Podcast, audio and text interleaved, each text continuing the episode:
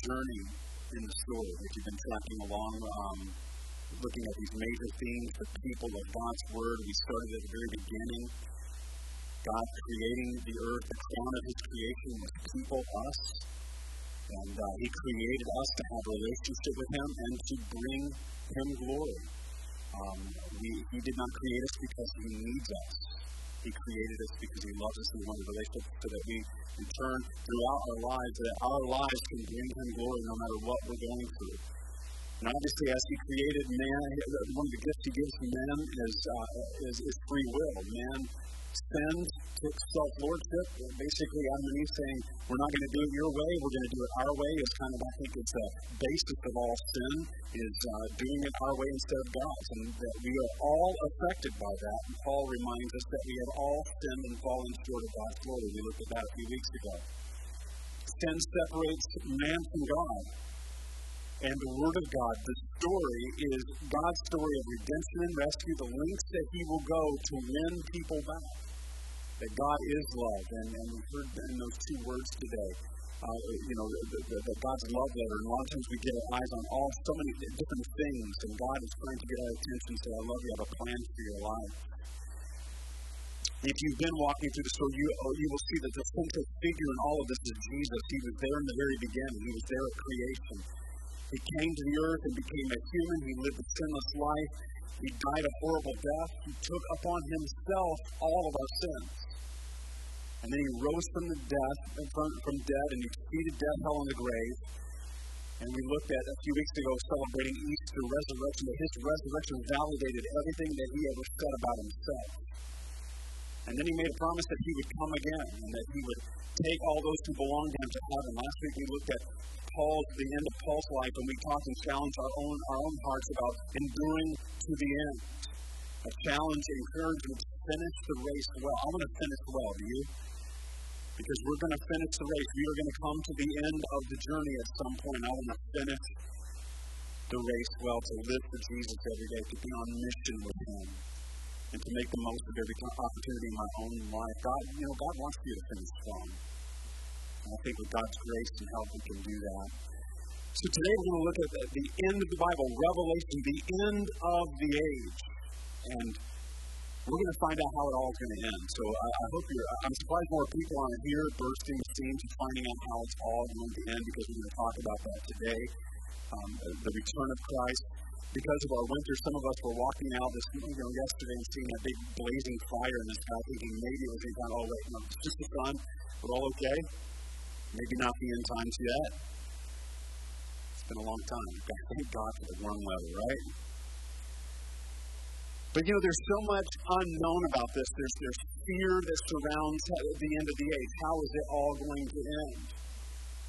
The Mayans, we, they thought, you know, they were going to, they had us ending at uh, December 21st, 2012. That came and went. Um, that that guy, that, that remember that preacher a couple of years ago that he had the date of Christ's return, get ready, had a bunch of followers, and they were ready, and uh, and, and then that came and went. But you know, in history, a lot of people have tried to pinpoint you know what's going to happen. You know, I think we're talking about the end times in the first century. Did you know that? That this we could be upon the, the end times. And you think about things in history and you know, maybe events in history that people were probably convinced. Think about what people were going through, and some some of our older folks lived through it. World War II and the rise of Hitler, and there was there was people writing that they thought that the end was was right upon the doorstep. There was a pope in the 1200s that wrote, wrote about that he made this declaration about the end coming. I think it was 1280 that, the, that, that Christ would return. As we know, that came and went a couple years ago. And so there's so much talked about. There's so many things talked about, and and, and, and there's infatuation with it. We see movies about not necessarily Jesus returning, but you know the apocalypse, the you know the, the, the, the end of the world.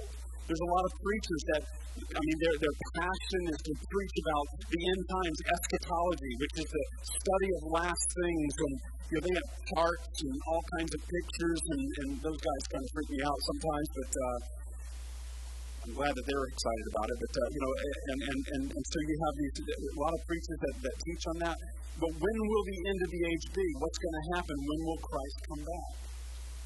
And so all of these topics are kind of out there, and, and, and, and, as, we, as we look about what is going to happen, we see a lot of things in the world that are happening right now. And, and as believers, we think, you know, could the return of Christ be soon?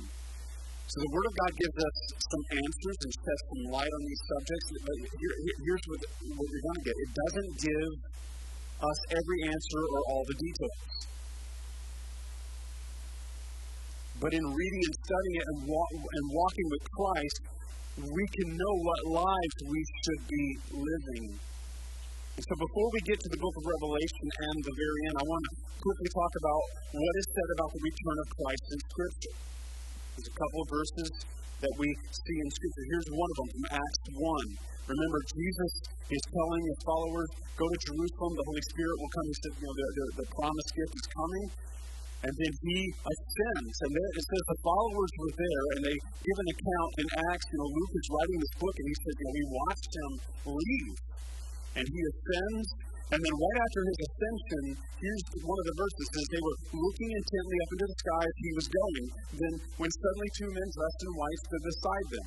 Men of Galilee, they said, Why do you stand here looking into the sky? This same Jesus who has been taken from you into heaven will come back in the same way you have seen him go into heaven. And so they said, you know, he is going to return. He told you he would, he promised he would, and he will come. What did Jesus say about his return? This is a passage that many of us are, are very familiar with. It says, Do not let your hearts be troubled. Because he's talking to the disciples. This is before his crucifixion. He's telling them things that are going to happen. He's not giving them details, but they, you know, they're heavy hearted. He's talking about leaving. But he says, Don't let your hearts be troubled. You believe in God? believe also in me. In my Father's house, there are many rooms. If it were not so, I would have told you. Jesus says, I'm not just trying to give you empty promises here. I'm telling you the truth. If it weren't going to happen, I would have told you, and I'm going to play, prepare a place for you. And if I go and prepare a place for you, I will come back. I will take you to be with me, and you also may, may be where I am. You know the way and the place where I'm going. And ultimately, remember, Thomas says, Well, we, yeah, we, we, we know who you are, but how do we know? And Jesus said, I am the way, the truth, and life. No one comes to the Father except through me. He made a very exclusive statement in John 14. Not my statement. It's not even a church's statement. That was a statement by Jesus that everyone has to wrestle with. He said, He is the way, the truth, and the life. There are not many other ways. There are not many roads that lead to heaven. It doesn't pick your favorite path. Jesus exclusively said that He is the way to heaven. Paul writes about it. First Thessalonians is the last one I'll look about upon uh, uh, the, the imminency of his return. First Thessalonians 4, 13 through 18. Paul says, Brothers and sisters, we do not want you to be uninformed about those who sleep in death, so that you do not grieve like the rest of mankind who have no hope. So we, we can grieve, and when we lose loved ones, we, there is a grief. But he said you have to grieve with no hope. But we believe that Jesus died and he rose again. And so we believe that God will bring with Jesus those who have fallen asleep in him or died. According to the Lord's word, we tell you that when we who are still alive, who are left until the coming of the Lord, we certainly not to see those who have fallen asleep. What does he say? For the Lord himself will come down from heaven with a loud command, with the voice of the archangel, with a trumpet call of God, and the dead in Christ will rise first. That just means their bodies will meet with their spirits in the air. After that, we who are alive and are left will be caught up together with them in the clouds. This is where we get that word rapture. The word rapture is not in the Bible. You won't find it. But this is the word what we get. It's a catching away. Um, there will be a time where, where, where Christ comes back. Those who are dead in Christ those who have died, it just means their bodies will meet their souls, and then we who are alive will be instantaneously out of here. It will be a very dramatic happening, but he will return.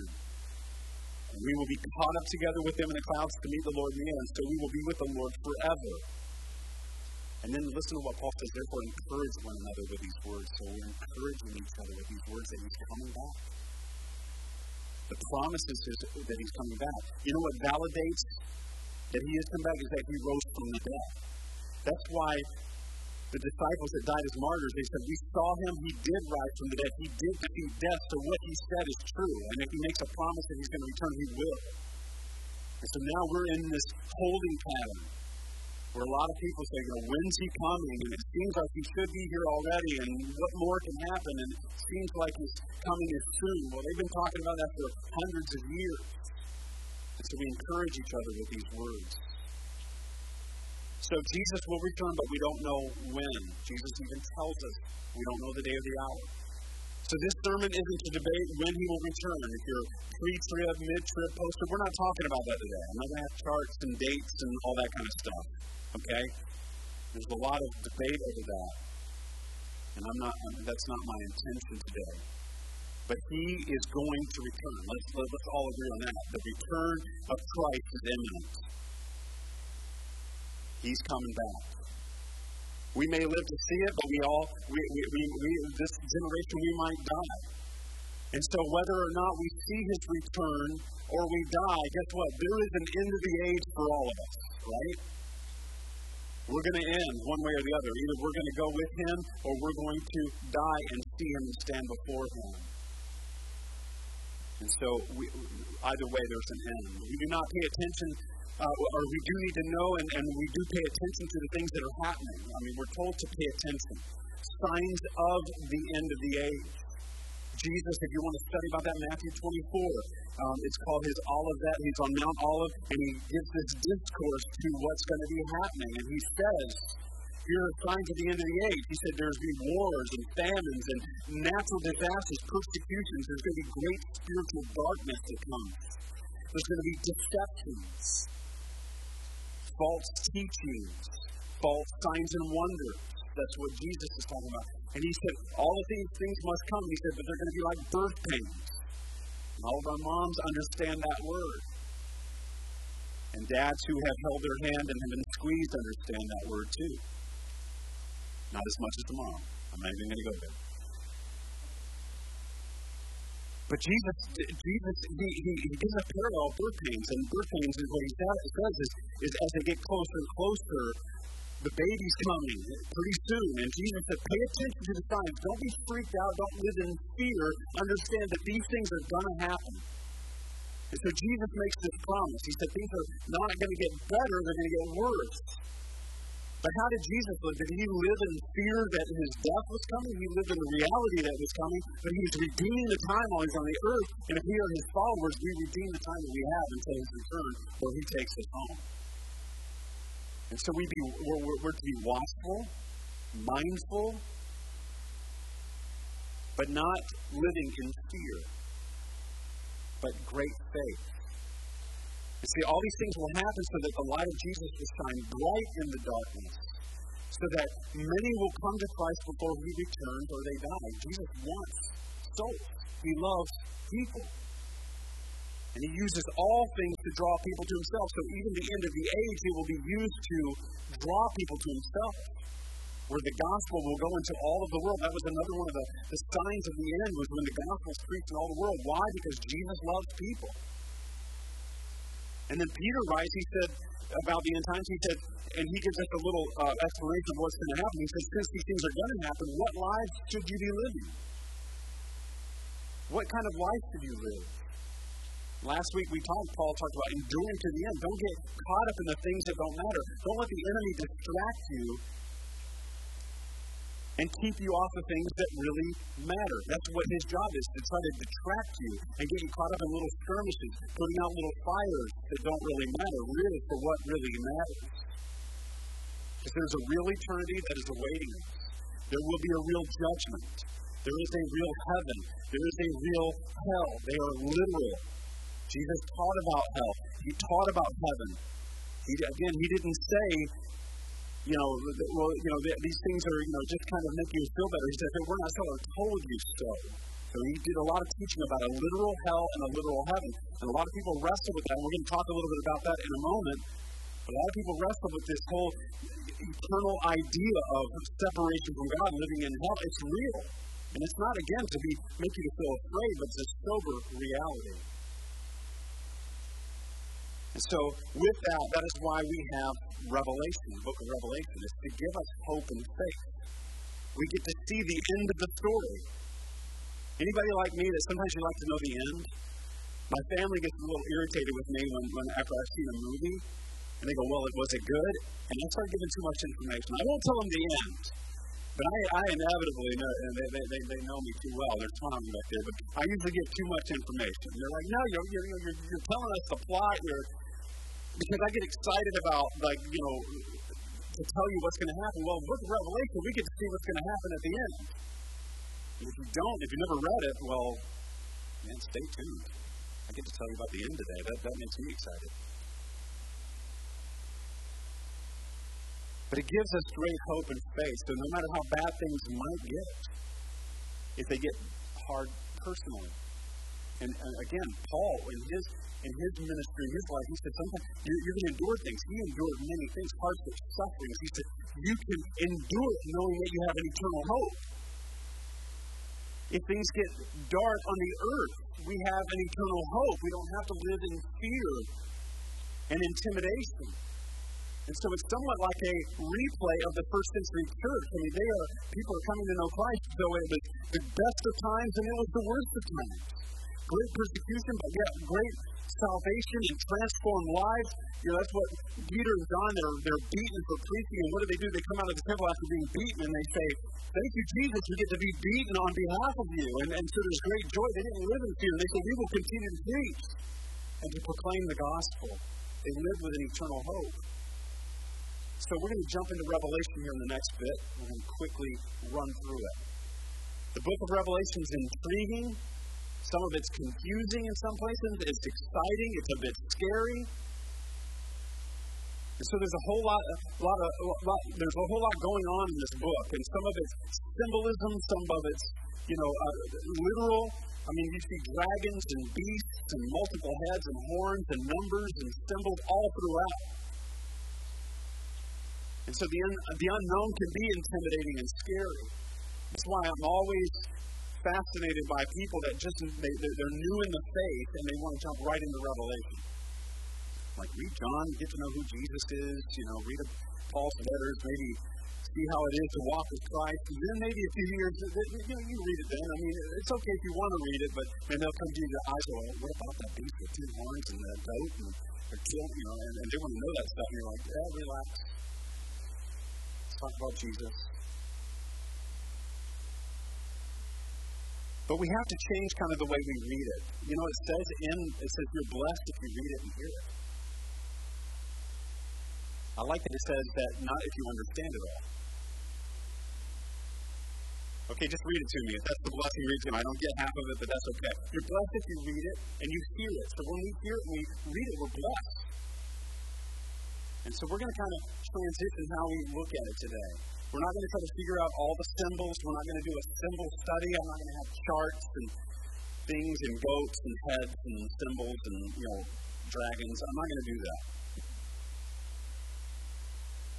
There's some people again that they, they, they like to do that and I get a little nervous when people have, and they, they tell you they can explain all of Revelation, because you know what it says? It says, don't add or take away to this book, or the, the plagues of this book will come upon you. So I'm like, better be very careful uh, to get out the charts. So we're, we're not going to do that. So if we change the way we read it, it doesn't have to be fearful, but it actually will give us great hope when we see things unfold. In fact, at the beginning of it, and you see it up here, right at the beginning, we're given the, the title and the purpose of the book.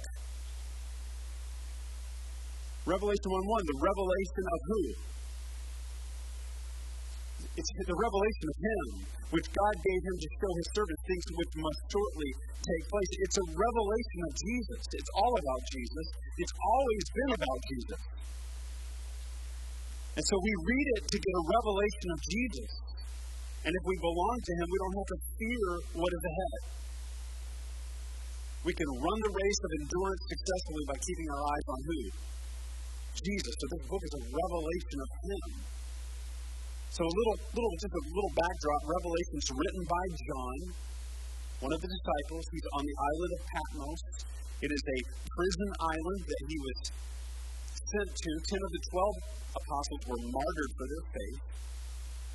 We know what happened with Judas. John is exiled to the prison of Island Patmos where he received this revelation from Jesus. He had refused to worship, you know, and then give honor to and, and worship. He is sent um, some historians, theologians believe that John was boiled in oil and, and, and supernaturally survived it. And so I think that they, they just put him on this island of an exile, saying that okay, that guy just freaks me out. I mean, the, the oil didn't kill him. Let's, let's just put him out there somewhere. So God had a purpose for, for, for keeping John alive, and so he has this revelation. An angel comes in and gives him this revelation. Um, it's interesting, um, Revelation 2 and 3, there's these letters to these seven churches in Asia Minor. Um, these are letters from Jesus to the church, and I think that you can look at those, even how Paul, when he wrote letters to the churches, and when we looked at that, is what, he, what, what God is speaking to the church. And if you did a study, we're not going to do that today, um, I, have I've done a little bit of that in the past. But Revelation 2 and 3 is a letter from Jesus to the churches, and what, we, what he says is, here's what you're doing well, here's what you need to work on. Don't we all need that? As the Lord speaks to you, and, and, and, and this maintenance required word that Carrie had to say is, is here's what you're doing well. Don't, don't, don't, don't live in shame and condemnation. God sees you, what you do well, but look at what you need work on. Repent of the sin that you're in. Move on. Get your eyes on Jesus, and, and, and but don't wait. And that's what he kind of does in these seven letters. What they need to work on, what he loves about them, listen, obey, and follow him. So we're going to look at five revelations of Jesus from the book of Revelation. And what we're going to do is going to ask the question eh, as we look through it, who is Jesus? What is he saying of himself? In the midst of all that's going to be happening, what is our future? Whether we die or whether he returns. Let's look at the revelation of Jesus because it's all about him. Here's the first revelation. First revelation. You can look at these chapters 1 through 3. Again, I'm not going to read long uh, excerpts from the book, but Revelations 1 through 3. Jesus is the Alpha and the, and the Omega, and he is returning soon. And I know a lot, soon is relative. We know that Jesus is in no hurry. He's not anxious or stressed out. But he says, I, He's returning soon. And, uh, and they, they, they knew this from the first century. They just kind of said he could return at any time. But Jesus is the Alpha and the Omega, he's returning soon. Revelation 1, 7 8. Look, he is coming with the clouds. Again, this is another promise of his return. And every eye will see him, even those who pierced him. And all peoples on earth will mourn because of him. And these are the people that have rejected him. So shall it be, Amen. I am the Alpha and the Omega, says the Lord God who is, and who was, and who is to come, the Almighty. And what he's saying in this revelation is that I am the Alpha and the Omega. It's the Greek alphabet. In ours, he would say, I am the A to the Z. I was there before the foundations of the earth. I was there when we laid the foundations of the earth. I was a part of creation. Colossians 1, it says that Jesus was a part of creation. I was there at the beginning, and I will be there at the end. I am the Alpha and the Omega. I will be there at the end. So there we get the first glimpse of the end. Who's going to be there? Jesus. You don't have to fear because I will be there at the end. The ending is the good news. Jesus wins. That's it. Not, so, not so soon. Don't, don't, don't get up yet. Jesus wins. And what he says is, I, have always been and I always will be. It's interesting that this description of Jesus that we get right after that, John sees him. Here's John, who, remember, he's called the beloved disciple. He calls himself that, which I like that. I mean, he's kind of confident. Yeah, there's Peter, and then there's the beloved disciple. In the book of John, he calls himself uh, the, the one who Jesus loves. This guy. Um, those guys had a little bit of problem, like you know, comparing themselves with each other. But John had loved him, worked with him, walked with him for three years. Watch when he sees Jesus in all of his glory. Watch this. So this is Jesus. And he gets just the hair on his head was like like white like wool, as white as snow, and his eyes were like blazing fire. This is the glorified Jesus. His feet were like bronze glowing in the furnace, and his voice was like the sound of rushing waters. In his right hand he had seven stars, and coming out of his mouth was a sharp, double-edged sword. His face was like the sun shining in all of its brilliance. And so right there, some similar, he's holding seven stars. This simply is symbolism. If you read on, the seven stars represent the seven angels who are over the seven churches. Remember the letters to the seven churches. That's all that is. It's not like, you know, don't get too weirded out by that. But then out of his mouth comes what? A sharp sword. What is that? Hebrews 4.12 says the word of God is like a double-edged sword. Out of his mouth is the word of God. That is why we desperately need to adhere to the word of God. Jesus at the end of the age will be speaking the word.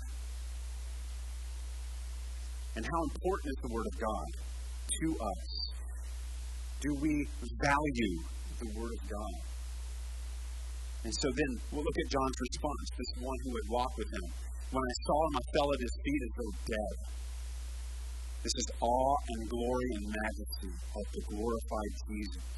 Then he placed his right hand on me and he said, Do not be afraid. I am the first and the last. There's the repeat of that. I am the living one. I was dead, and now look, I am alive forever and ever, and I hold the keys of death and Hades, of death and hell. So the awe of Jesus and his glory, the Alpha, the Omega, the first and last. And John's like, I've never seen him like this before. And he falls down. And here again, we see the gospel unfold. And it unfolds over and over in the book of Revelation. He died but rose. He is alive forevermore. He holds the keys of death and hell. Will you belong to him or not? It's our choice. And he's returning soon. So that's the first revelation. Second revelation, this is in chapters 4 and 5 of the book of Revelation. Jesus is the Lamb of God. Does that sound familiar? Over and over in the book of Revelation, through this point, he is called the Lamb of God, the Lamb of God, the Lamb of God. It says that Jesus is the Lamb of God who is worthy to open the scroll. Uh, the scroll mentioned is held by God, sealed with seven seals. This is actually talking about a, a, a, one of the series of judgments that's coming upon the earth. And it's a declaration of what is going to come to the people of the earth. And this angel, before the reading here, the angel says, Who's worthy to open the scroll? And he says, I found none worthy to open the scroll. And John can't find anyone um, who, can, who can open the scroll. And he's reads, but then he sees something. And God is showing him in a vision the only one who has authority and power. And he came, yes, he was a king, but he came as the Lamb of God who takes away the sins of the world. Revelation 5, 6 through 10. Then I saw a lamb in this vision looking as if it had been slain standing at the center of the throne, encircled by the four living creatures and the elders. The Lamb had seven horns and seven eyes, which are the seven spirits of God sent into all the earth. We're not going to get into all that. He went and took the scroll from the right hand of him who sat on the throne. And when he had taken it, the four living creatures and the twenty-four elders fell down before the Lamb. Each one had a harp, and they were holding golden bowls full of incense, which are the prayers of God's people. Did you know that your prayers matter? If you didn't think, read this passage.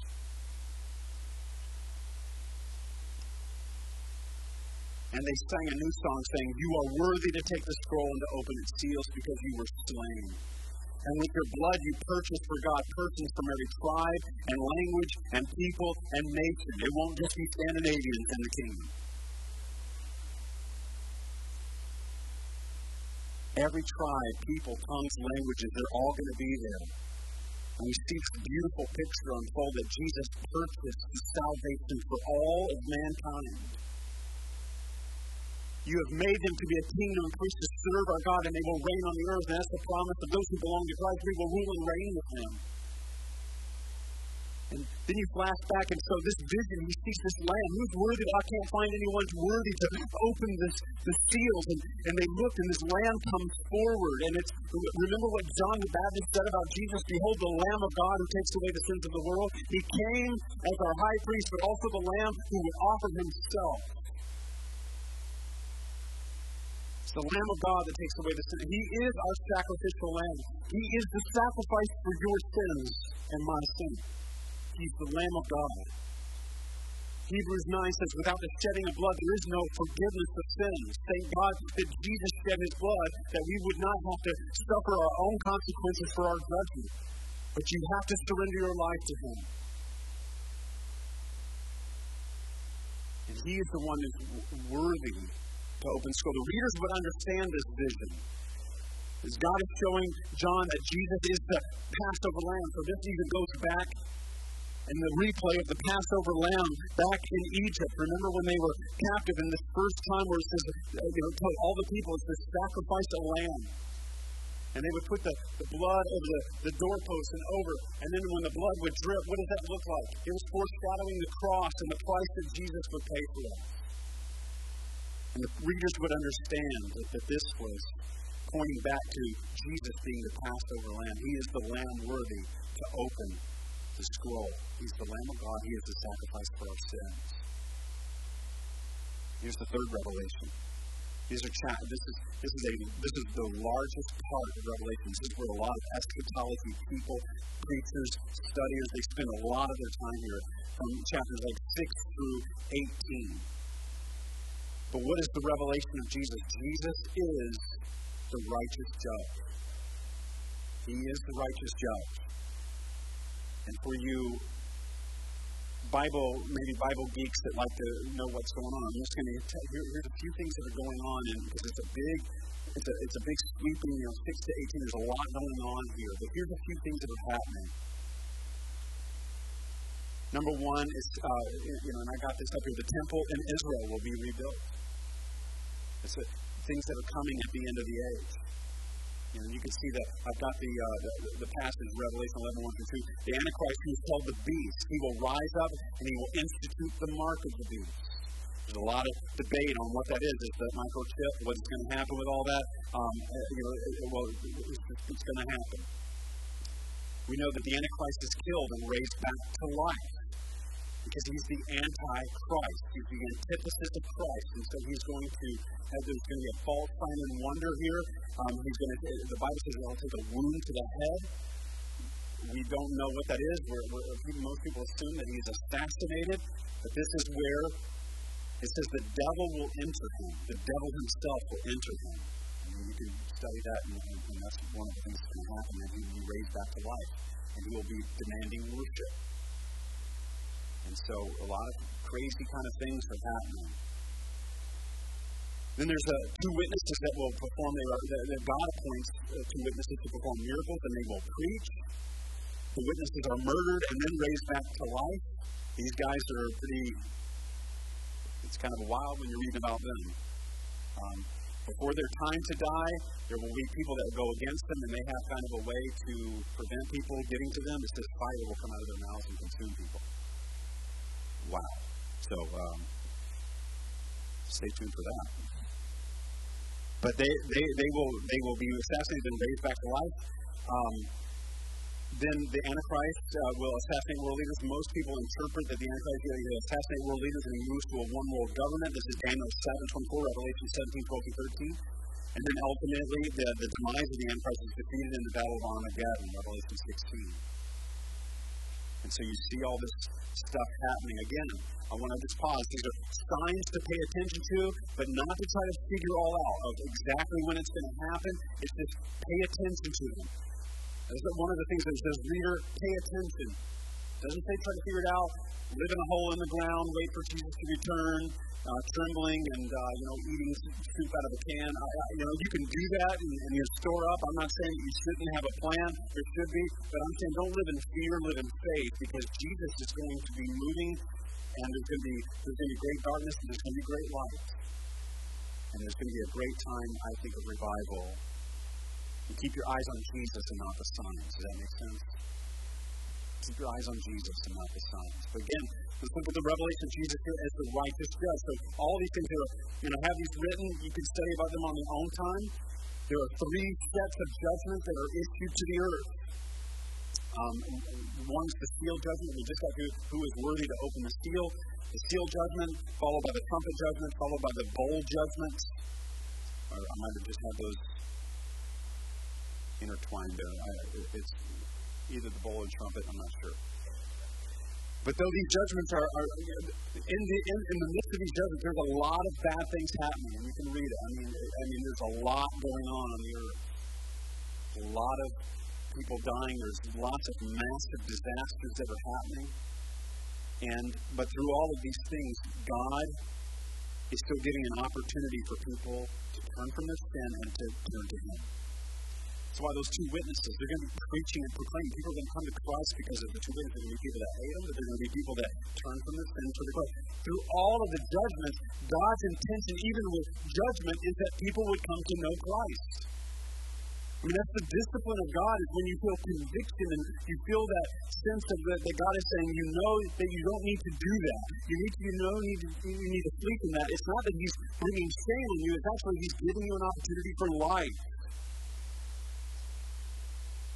And so there's still grace in the midst of judgment. It's the behold the kindness and severity of God. And remember when it says to us, it says, in justice, remember mercy. Well, that's that's God. In His justice, there is mercy. Not, and, and, the thing is, is when things are going awry, people tend to think about eternity, and they, there's a tendency to turn toward God. When 9/11 happened, there were churches in New York City that were filled with people. They, were they come running in, trying to, what is going on? And so when things get bad, God is going to be looking for churches and people that He trusts. I said, what is going on? And we're instead of us, you know, crawling into a hole in the ground, uh, we can say, come in, we're all going to fix our eyes on Jesus. And we hope that people come to know the Lord. In judgment, God still wants mercy. Now how all this will happen and when it will happen are mysterious. The mark of the beast, what that, what is that, and how is that going to, uh, uh, you know, be? And, and again, it's not, not not to say that we don't think about these things, but don't dwell on it where it brings fear to you. Do not live in fear, but live completely surrendered to Jesus. And then we can recognize when these things are happening. The way you walk in discernment is that you're walking with Christ. And this is heavy stuff. I mean, this is where a lot of people have a hard time. They might say, well, know, God's judgment, this isn't fair. This is wrong. But although this is hard and this is heavy, when you read it, what we're seeing is righteous judgment by a true and righteous judge. You know, every one of us have a sense of justice, right? When someone breaks the law, we just we demand justice. If some, you know, it's easy. It's easy to kind of push it off if it doesn't directly affect you. But I guarantee, if you have something that affects you or one of your loved ones, you want justice. That's why we have justice in place. If someone commits a crime, there's justice to be served, and we all have a sense of justice. Well, where did we get that? Where did we get the sense of justice in our lives? If we're created in the image of God, He is the perfect and true just judge. And then wrongdoing has consequences. We desire that what was wrong be made right. Here's the problem when we don't like justice is we want grace for ourselves and justice for others. And that's why we can look at God and say, well, it's not fair that he would judge the earth, and actually it's perfectly fair. And what we're seeing in these series and these sets of judgments are the God, the righteous judge, he's perfect, he is loving, but he is judging the earth for its sinfulness. There has to be a time of reckoning, and there will be justice that is placed upon the earth. That's why the world groans, because of, when, when sin entered, the world began to groan to, to be made right. Because before sin, everything was working in har- harmony and it worked perfectly as God created it. Sin threw it out all out of order. And so this restoration of all things to be made right again, because that's ultimately what Jesus will do, is he will set things that were wrong, he will make them right once again. Well, that can only happen through justice. And so what you have here, instead of looking at God and saying, well, it's not fair, is it's a perfectly just judge putting justice for, on the earth for its sinfulness. Let's look at what Revelation 16, 5 through 7. Then I heard the angel in charge of the waters say, what does he say? You are just in these judgments. O Holy One, you who are and were, for they have shed the blood of your holy people and your prophets, and you have given them the blood to drink as they deserve. And I heard the altar respond, Yes, Lord, God Almighty, true and just are your judgments. His judgments are true, and He is a righteous judge.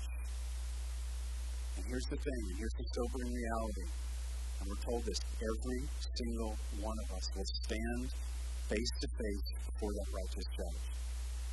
The one that John saw, remember when he fell out like a dead man? And he saw fire in his eyes, hair white like wool. This man, Jesus, that he had walked with, that he saw him in all his glory. Every one of us will stand one on one, and we will look at him, and he will look at us, and we will be judged. Those who don't know Christ, the judgment is going to be way more severe. But even believers, there's a judgment seat of Christ where we will give an answer. Obviously, not an eternal, because if we put our trust in Jesus, that judgment passes. Hallelujah. And we get to go to heaven. But his, his judgments are just. And here's the thing, too, about unfairness. We all deserve hell. We all deserve the worst of punishment because we are all sinners. See, we, what, what most people think, like to think is, is man is inherently good. Down in the depths of man, they're really good, and we are not.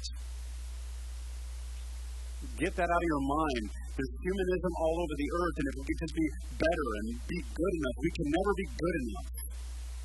Good enough is to be exactly like Jesus Christ. How you doing? I'm failing miserably. And that's why we need him. He is the just judge, the fourth revelation.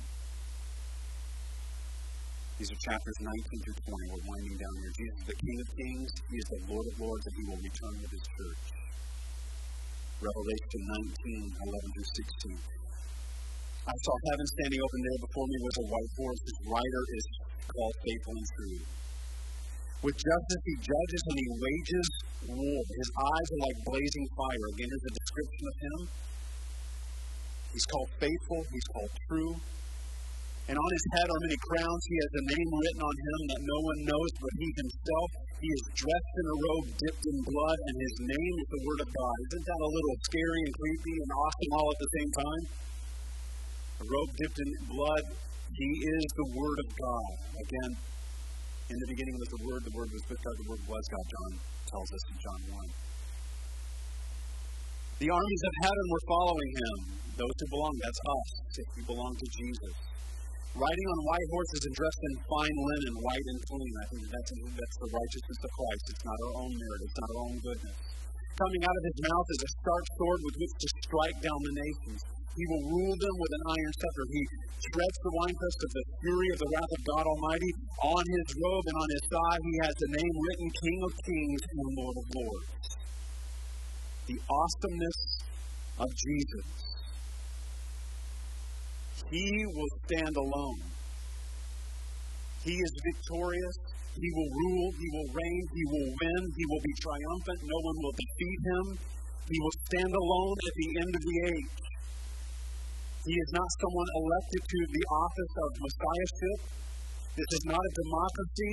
This is not a buffet Jesus. I'll take a little of this and a little of that, but I don't like this. I'll take social justice Jesus, but I don't like him calling me to repentance. It is Jesus in all his glory. You get all of him in all of his glory. He is the King of kings, and he's the Lord of lords, and there is no one like him.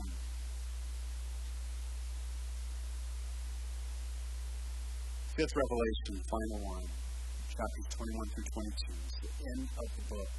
Jesus is the bridegroom, and we are the bride. And he takes his bride to the heavenly city to be with him forever and ever. Guys, for guys, this can be a little bit uncomfortable, especially you guys, you know, he's the bridegroom and I'm the bride. It's not a gender thing. It's just an identity where we are told that the church is the bride of Christ. Paul even says in marriage, remember, he's talking about earthly marriage. He says, Husbands, you should love your wives like Christ loved the church and gave himself up for her. And then he goes on to say, and he says, in earthly marriage, he said, I speak to you. It's not even really, I mean, it, yes, it has something to do with man and woman. I'm, I'm revealing a mystery. It's called Christ and the church. And he loves us as a bridegroom loves his bride. Again, this is not a weird gender. It's just a identity thing as the people of God. It reveals the gospel. That he loves us with an everlasting love. And we heard that earlier. The intensity of his love, if you could know, like Paul groaned about Ephesians, if you could know the love of God, it would change everything. That he has a plan and purpose for us, that he cares deeply for us that he demonstrated his love as a bridegroom. He says, Here's how much I love you. I'll lay my life down for you. Don't we love those kind of romantic stories, most of us? Guys are like, you know, I, I, like romantic stuff. I watch chick flicks with my wife. Don't judge me. So And you guys could learn a lot by watching Pride and Prejudice, just saying. I, I, I love him. So, that was a little scene from the movie. I just ruined the movie if you didn't see it, so there you go. I told you earlier that that might happen, so. God bless you, and you're welcome.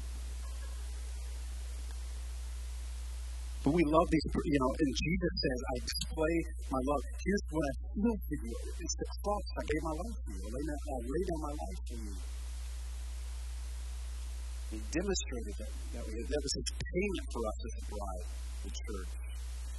And we become his bride when we say yes to him. When we say yes to him surrendering our lives to Him, forsaking us to stop living our own way, live His way. When we do this, we have confidence in spending eternity with Him forever and ever. And in the Bible, you can look at this end, there's a sober warning for those who forsake Him and they reject Him and they do the thing that people have done. The self lordship, I will do it my own way. I forsake Jesus. I don't want Jesus. There is a sober warning, and it says those that forsake Him, those who live a life with Him, those who choose to live life without Him, those who will do their own way, they will be cast away. They will be judged eternally.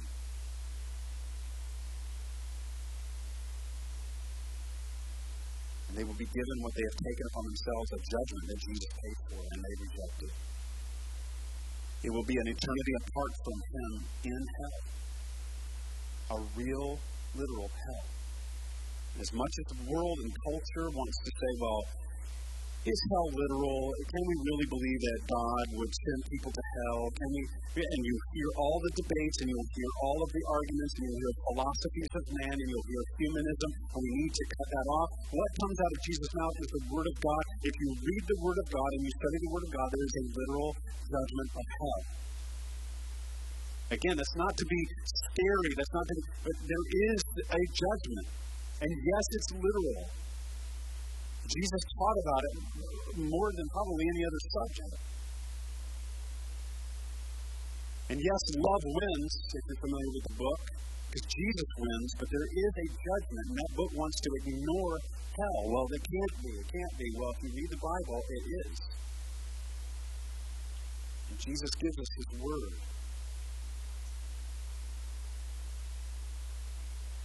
And then the choice is ours. And so then you see this passage. Um, one of the seven angels had the seven bowls full of seven last plagues came and said, you come out to show you the bride, the wife of the Lamb.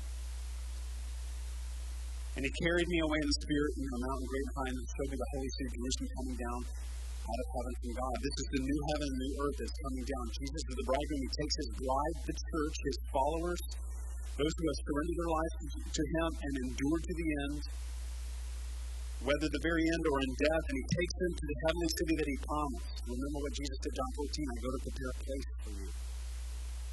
And this is the place coming down. And then we see these promises unfold. The promise is Jesus. The promise is Jesus. We get Jesus. And you know, the, the description, and we get this in row, the streets of gold and all the wonderful things that are in heaven, that's going to be great, but we get Jesus. He's the reward. Listen to what it says, Revelation 21, 22 through 23. I did not see a temple in the city because the Lord God Almighty and the Lamb are its temple. The city does not need the sun, the moon, shining, or for the glory of God gives it light, and the Lamb is its lamp.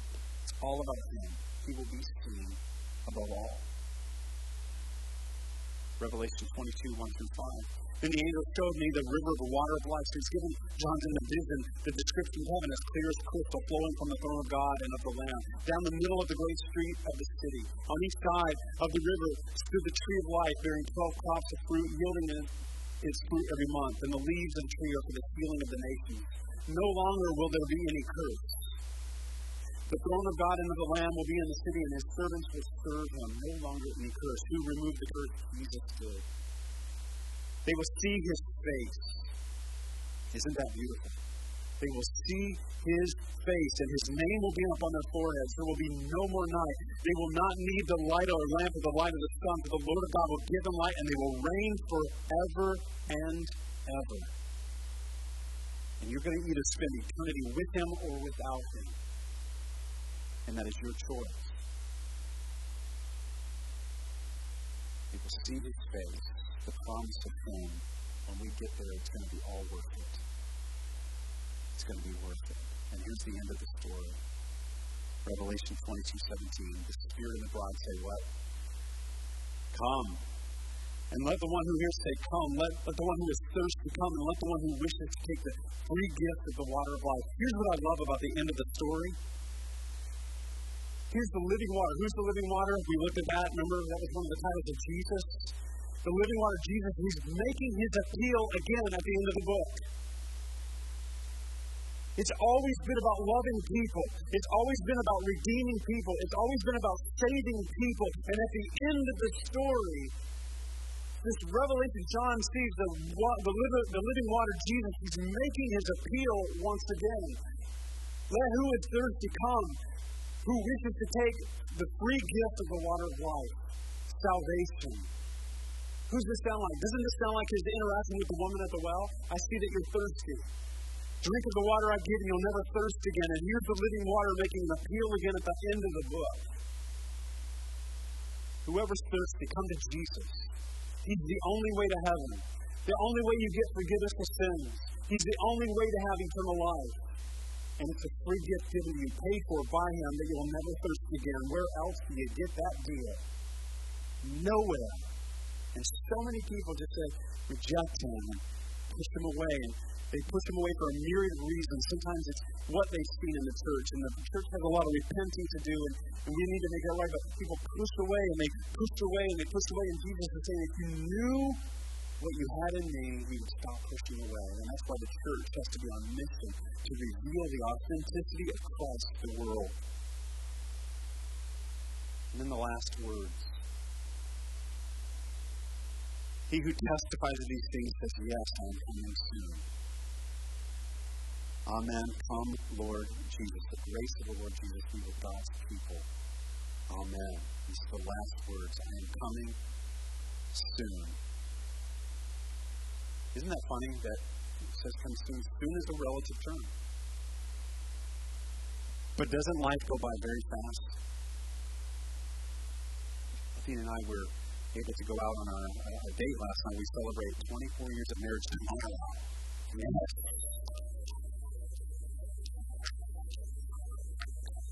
It's the grace of God that she still likes me. So um, God is real. Um, we were just kind of, you know, we went on a date last time. We were driving back home, and and we were just struck by just kind of replaying the years of our lives and saying how fast it went.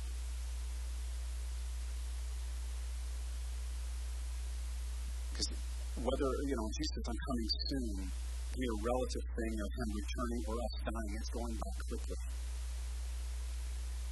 Whether we see His return whether we die, it's going to happen soon. Here's the question Are you ready? Are you ready? Because you can have assurance today. You don't have to wait till tomorrow. You don't have to wait till you feel like it some other time. We're not even guaranteed to walk out of this room and nothing, something not happen to us. We're not guaranteed tomorrow. Repent of your sins. Turn to Christ every day. Live for Him. Need Him. Humble yourself before Him day by day because He loves you. The end of the story isn't the end of the story. So, what will happen at the end? You're waiting. Jesus will be at the end. That's the end of the story. Jesus will be at the end. He's alive, He's real, He's victorious, and we can rule and reign with Him and be in heaven with Him for all of eternity. I'm surprised you weren't more excited about that.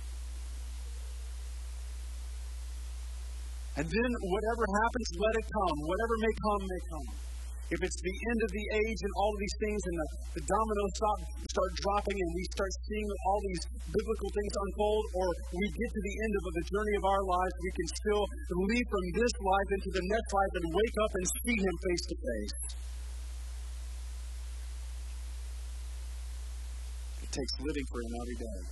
The assurance is to live for Him every day we will behold him. So let's be ready. Let's stay ready. Let's let our life shine. Let's redeem the time that we've been given. And I like this song, hymn, at the end it says, Till he returns or calls us home, here in the love of Christ I stand. So Will you stand with me as we close?